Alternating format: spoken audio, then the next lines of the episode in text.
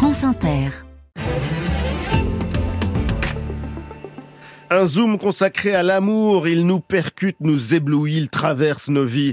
Et en cette euh, semaine de Saint-Valentin, et tandis que 80% des Français affirment que la vie amoureuse prend une part importante dans leur quotidien, Interception dresse le portrait d'une France pleine d'amour. Bonjour Olivia Muller. Bonjour. Vous avez rencontré des amoureux, des jeunes, des vieux en couple ou même en trouble.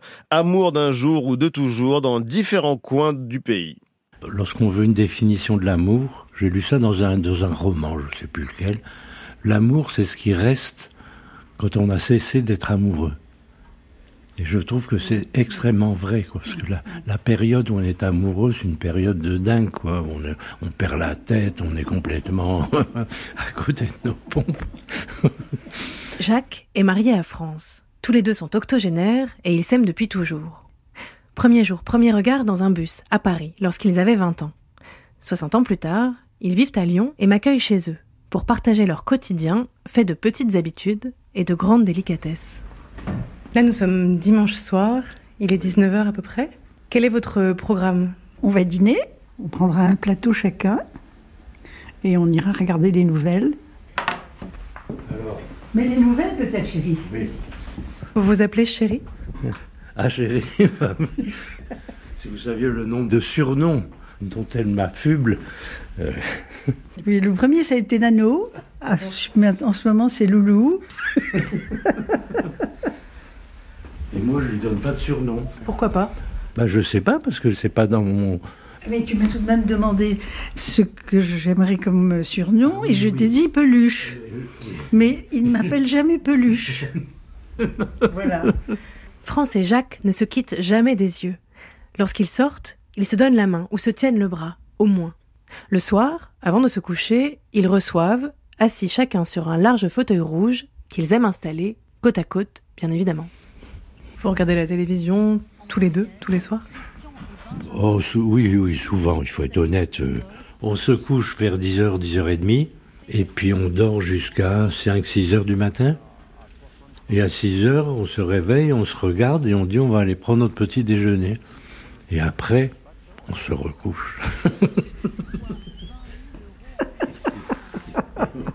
et vous n'avez jamais pensé à faire chambre séparée? Non. Ça me troublerait beaucoup de ne pas pouvoir toucher mon mari. Je touche beaucoup. J'aime beaucoup toucher. Et j'aime beaucoup les bisous aussi. Les bisous aussi. Olivia, beaucoup de tendresse, beaucoup d'amour chez France et Jacques qui sont mariés depuis 60 ans. Et c'est aussi le cas chez Jeanne, Marion et Clément qui sont dans la trentaine. Ils vivent dans une colocation à côté de Rennes. Et ensemble, amoureux depuis 7 ans, ils découvrent le polyamour. Le polyamour, c'est la possibilité d'aimer plusieurs personnes dans le respect de chacun, en respectant les limites des uns et des autres, les envies des uns et des autres, pour faire court. Malheureux en couple, Jeanne, Marion et Clément ont préféré le trouble, soit un amour à trois, qui déconstruit certains modèles et schémas traditionnels.